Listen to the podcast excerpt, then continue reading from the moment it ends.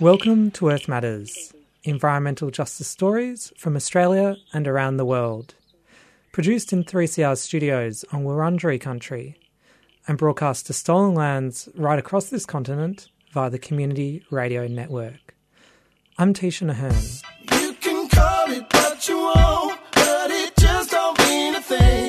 No, it just don't mean a thing. Fuck that, homie. You can come and wave your flag, but it don't mean a thing to me. No, it just don't mean a thing. The 26th of January is officially celebrated as Australia Day, marking the day in 1788 when the First Fleet made their unwelcome arrival to these shores. But for many First Nations peoples, it is known as Invasion Day or Survival Day. On today's show, we hear from Celeste Little at the Invasion Day rally in Naarm, Melbourne. And we also hear Murua Burragubba and Naomi Murphy recorded at the Warriors of the Aboriginal Resistance rally in October 2016. We hear about the connections between First Nations struggles and the most pressing environmental issues of our time. And there's a strong language warning for this program. For those of you who don't know me, my name is Celeste Little. Um, I guess some of you do know me. I'm an Aranda woman from Central Australia. I'm a unionist, a feminist, and a social commentator. My traditional lands lie around Alice Springs, yet I was born in Canberra and have lived in Melbourne now for 25 years. So I too am a beneficiary of the displacement and massacres of the traditional owners here, while also being a victim of it back in my homelands. Before I go on, there's one final acknowledgement I wish to make, and that is to the warriors of the Aboriginal resistance.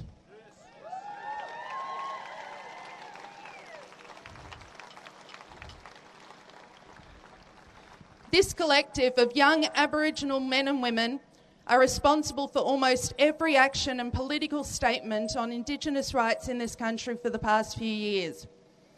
From the Stop the Forced Closures rallies to the Don Dale rally to previous Invasion Day rallies, they have been doing the hard work, speaking, networking, printing, marshalling, and so forth. Our governments keep giving us reasons to protest, unfortunately, and they have been doing the legwork and gotten everyone out on the streets. It's testament to these strong young people, most of whom are women, that so many are gathered here today.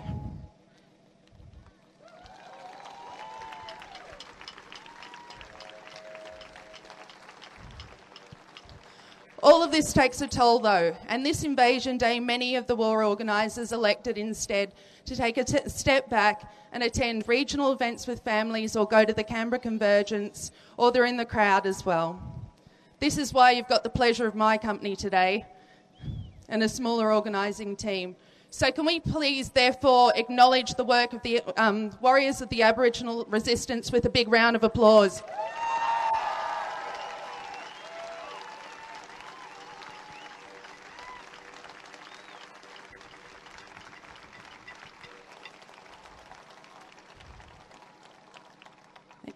Here in Melbourne, we are referred to as the conscience of Australia.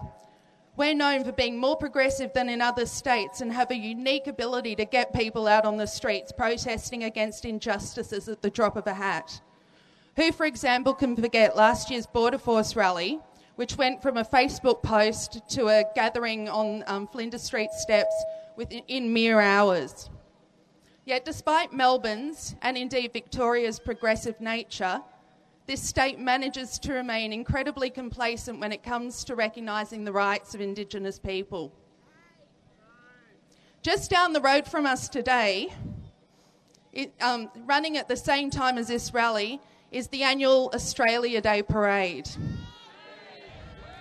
What's more, the organisers state that they are proud that Melbourne is the only capital city in Australia that runs a parade. We are therefore very, very good in this city at performing edginess and progressiveness rather than necessarily living it.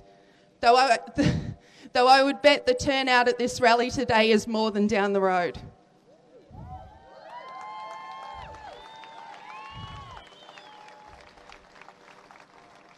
You might ask why someone like me, an Aboriginal woman who lives in Melbourne, who has all these fancy bits of paper next to her name and who is clearly doing okay, feels passionate enough to, about Invasion Day to call a rally and take a stand. For starters, I'm sick to death of the historical erasure which has to happen um, in this country for Australia Day festivities to go ahead. To me, Australia Day has always been Invasion Day, and it was a day of protest when I was growing up. We don't celebrate Australia Day in this country because we're apparently a, a, unified multicultural society who have a right to be proud of what we've achieved. We celebrate it because we are content to ignore the declaration of terra nullius and the crimes which have been perpetuated against Indigenous people beyond this point. Because this country is okay with denying frontier wars took place. They're okay with forgetting the massacres. They're okay with forgetting the slavery, the stealing of children, the setting up of concentration camps and missions. They're fine with the fact that Aboriginal people have been forced to live under a foreign regime that they never consented to, nor has that regime ever come to the table to negotiate agreement. Worse though, they're okay with the goodwill which was generated around the 1967 referendum, the Wave Hill Walk Off, and the walk across the Harbour Bridge. Key elements where black and white Australia pulled together for a more positive future to be forgotten. This is a travesty. I may be sitting here pretty in Melbourne, sipping my soy lattes, enjoying the craft beers, but this year marks 10 years since the Northern Territory intervention was launched and I have family who are living under it still. Whose money is being quarantined and who are forced to undertake 25 hours per week of unpaid work, which every, anywhere else would attract a wage and benefits. Whose houses are falling down around their ears despite the fact that the Australian government promised, as part of the intervention, to have new housing communities having their water cut off by the Northern Territory government in a bid to force people to leave and move to other areas.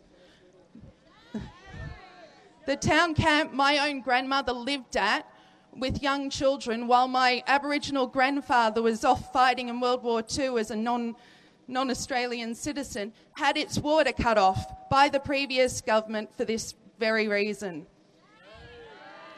Proposals for fracking operations and nuclear waste dumps on Aboriginal lands just keep coming while we, yeah, while we look over the pond and can state that the Dakota Access Pipeline is a travesty. Most people are unaware that similar operations are going on right here, right under their noses. It's more than this, though. In Western Australia, they're still trying to force people off their lands. The right to live on country and practice culture is not a given. Meanwhile, in Queensland, the government has struck a deal with a coal miner, and to which the local community have been protesting non-stop due to the damage to her- heritage, um, the land, the reef, and and sites. It's 2017, and Aboriginal and Torres Strait Islander people still don't have land rights. All over the country, we are waiting for the return of stolen wages. We continue to be the most impoverished group in this country with significantly higher school dropout rates and unemployment rates. We have the highest rate of, of um, youth suicide in the world. Here in Victoria, Aboriginal people are incarcerated 11 times what our population parity rates would be. It's 2017 and Aboriginal people still don't have human rights. Finally, though, I can't help but be angry. I'm the auntie of two nephews and one niece now, and I don't want them growing up to be made to feel that their ancestors were worthless and their history doesn't matter like I was within mainstream of this society. I want them to understand that they come from the longest continuing cultures in the world and to be allowed to be proud of that.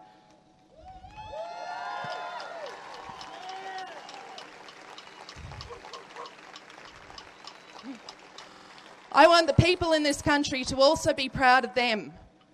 I want them to be able to learn truth so they grow up strong and committed to ensuring that these injustices never happen again.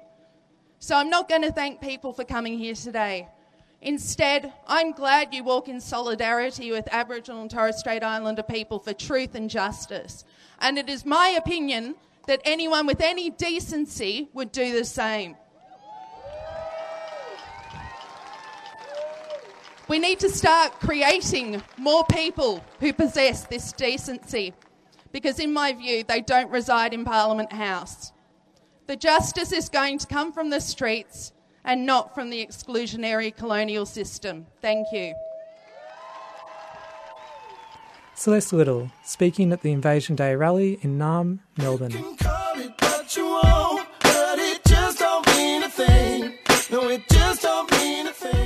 You're listening to Earth Matters, environmental justice stories on the Community Radio Network. On Saturday, the 22nd of October 2016, the Warriors of the Aboriginal Resistance, or WAR, organised a rally against the systemic abuse and killing of Aboriginal people by the police and in the criminal justice system. Murua Burragubba, a Wangan and Jagalingou woman who has been opposing the Adani Carmichael mine in Queensland, responded to an interruption by a man in the audience, questioning why Aboriginal people didn't make better use of the courts and media in their struggles. I wasn't going to speak, but I feel like I have to. Um,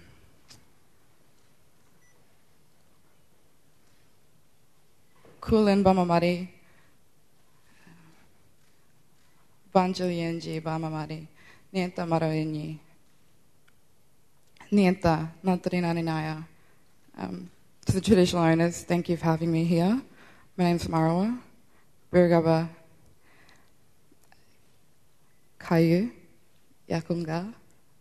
So I'm a Birgaba woman um, from central Queensland, and um, you're welcome in my country whenever um, you're up that way. Um, so Wanganani Kundera. I come from a little place called Wangan. It's the eastern side of the Wangan Jagalingou traditional owners claimant group, and at the moment we're fighting the world's largest proposed new coal mine. Um, at scale, it would be the third largest in the world, and definitely the largest in the history of the southern hemisphere. Um, 40 kilometres by 13 kilometres, with six open cut pits, 16 underground pits, smack bang on top of our river, and 10 kilometres away from our natural springs that feed up from the Great Artesian Basin. Um, so, if you live on the eastern side of this continent, we're fighting for your underground water too. Um, I feel like I had to say something because we have fucking fought. We're in the Australian today. The Australian papers talking shit about us today. About us being the ones who are stopping 10,000 jobs. Bullshit. We know. Adani's own man stood up in court and said there'll only be 1,400 at construction and maybe 900 permanent jobs. They want our, our people to work um, below minimum wage, driving buses to and from the destruction of our country, and then the penalties for them breaching that contract is cheaper than them actually paying those slave labour wages anyway. So in 2014, we said no. Three times we've said no. The native title regime in this country for the last 20 years has been designed specifically to expedite mining, disenfranchise Aboriginal people, and enslave them into this legislation and the system and the process driven system that it is. So again, I ask, what's your point? Because I can tell you, wait, wait, wait, wait. What's your point? Because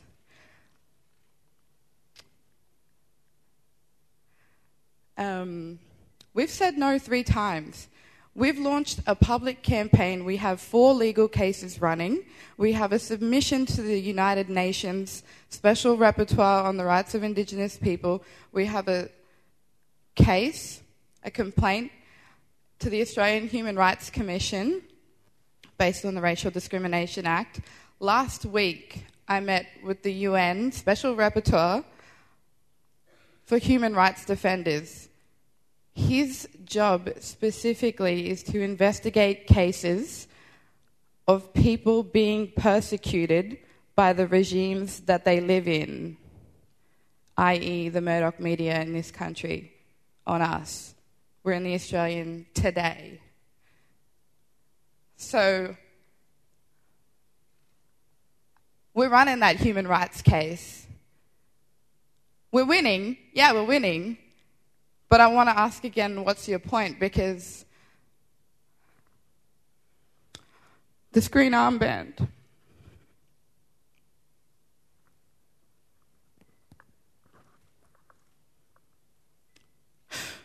For my brother, who was murdered by this system in June this year. The fight that we have we crowdfunded enough money to go around the world.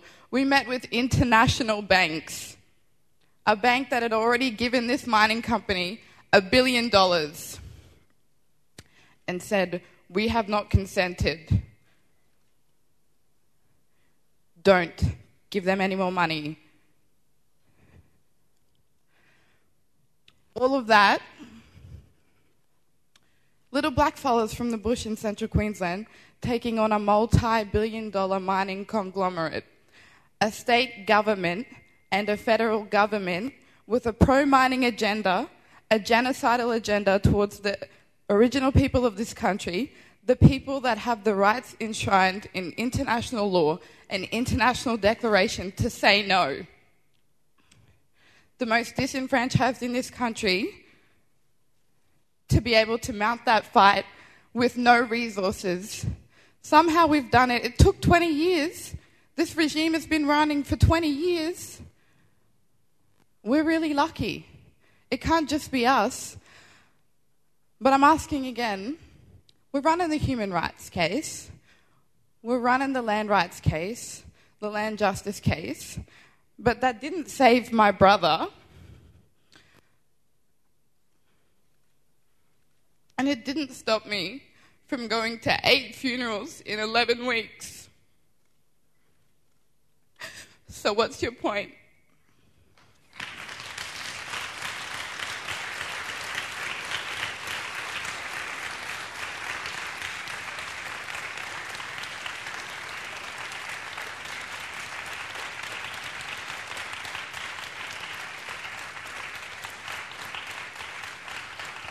You can do everything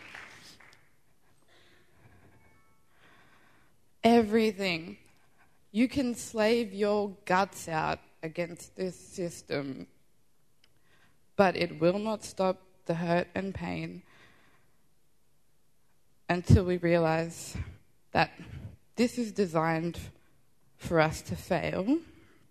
You can't expect us to try and fit into it because it was designed for us not to fit it's inconvenient that we're still alive. It's inconvenient that I know my song and my dance, my country, and I can speak some of my language. It's inconvenient that I'm nothing but black for this nation state, Australian government that is a terrorist organisation funded by stolen wealth and stolen land, a slave trade not just in this country, but from the South Pacific. So, again, we're doing everything that didn't save my brother. The fight we're doing, we're, we're running, the fight I, I really wish every mob could run, but they don't have the resources. We don't have the resources. If white law applied to us, I'd be a fucking billionaire. Like, because that's my country. We have water in the middle of the bush that never dries up. Kamukamayunji, the great water spirit. Water is life. If you breathe air and you drink water, this is your issue. Pay me. Um, but human rights case, right? Everything, all of this, all of this hurt and all of this pain is because we don't have our land and the power to run our own affairs is stripped away from us. And when you do that, like we're doing it, you are persecuted by the people who run the media around the whole fucking world. Again, what is your point? Because it didn't save my brother. Murua Burragubba. With the announcement of the closure of the Hazelwood coal-fired power station last year, the economic future of the Latrobe Valley is in doubt. With the area already being one of the most economically disadvantaged in Victoria, Naomi Murphy, a Waka Waka woman who works for the Victorian Aboriginal Legal Service in Gippsland, talks here about some of the issues with incarceration in her area. First, I'd like to um, pay my respects to the elders past and present and all Aboriginal people and non Aboriginal people here today. My name's Naomi Murphy. I'm a proud Waka Waka woman from Queensland. It's on my grandfather's side. On my nan's side, I'd never met my nan. My mum was stolen generation. I've been living in Victoria for about 30 years and I work for the Victorian Aboriginal Legal Service in Latrobe Valley in Gippsland, which is about two hours down the road. I've been in the, in the position for about a year and a half, but unfortunately, I've been around the prison system for about the last 25 years, just visiting loved ones and people I know in community. Um, I'll give you a bit of a snapshot of what goes on in Latrobe Valley. Um, we've got the highest rates of Aboriginal kids in the child protection system in the state. We've got the highest rates of Koori kids in the justice system, and we've got the highest rates of Koori women in the justice system. So much so, we've got about three pilot programs that are running down there at the moment. So that can give you a bit of an idea of, um, of, what, of the crisis that's going on down there in Latrobe Valley. Um, in my role, I could be anywhere from doing welfare checks in the cells um, for any Aboriginal person, Torres Strait Islander, or at the courts with them, and um, also um, supporting them with a number of um, issues they might have in their lives. Um, Fulham Prison is just out of Sale, which is in um, down Sale, and I cover that prison, so I visit there regularly just to go and see not just our VALS clients, but any Aboriginal person down there um, in the prison. We have a post prison release program that we run, so we've got blackfellas down there that are um, involved in that program.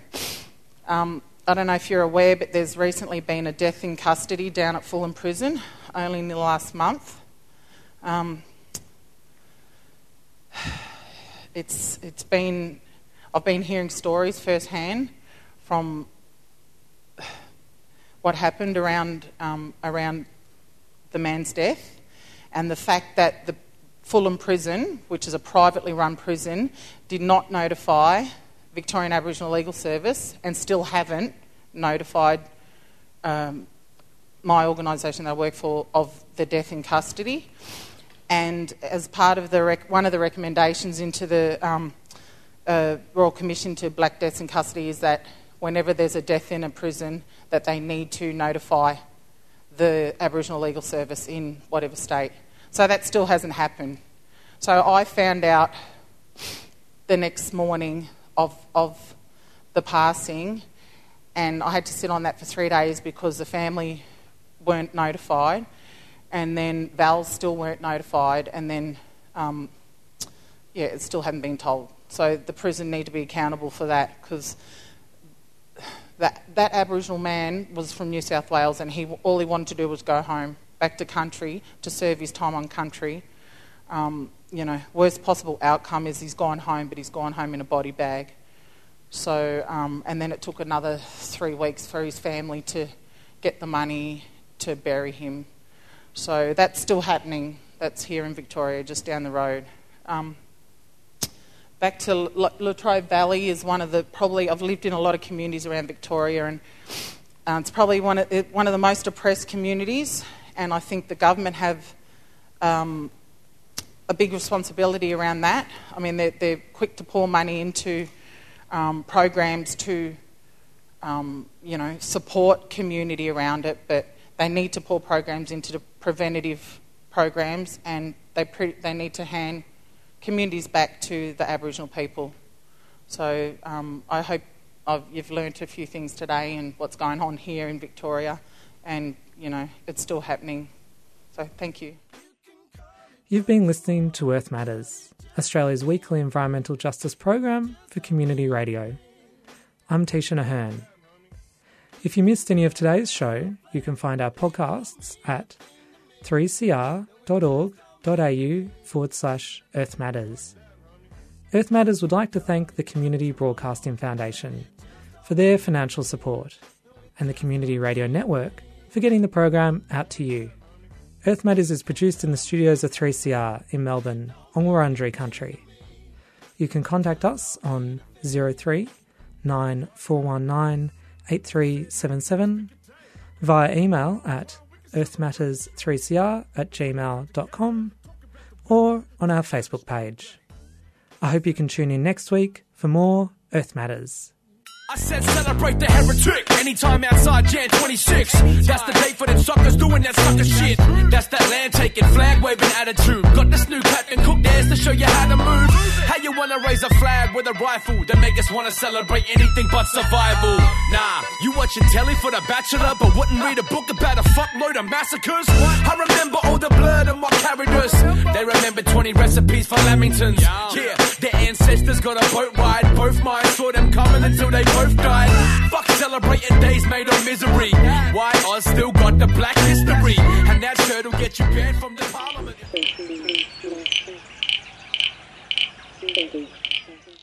You've been listening to a 3CR podcast produced in the studios of independent community radio station 3CR in Melbourne, Australia. For more information, go to allthews.3cr.org.au.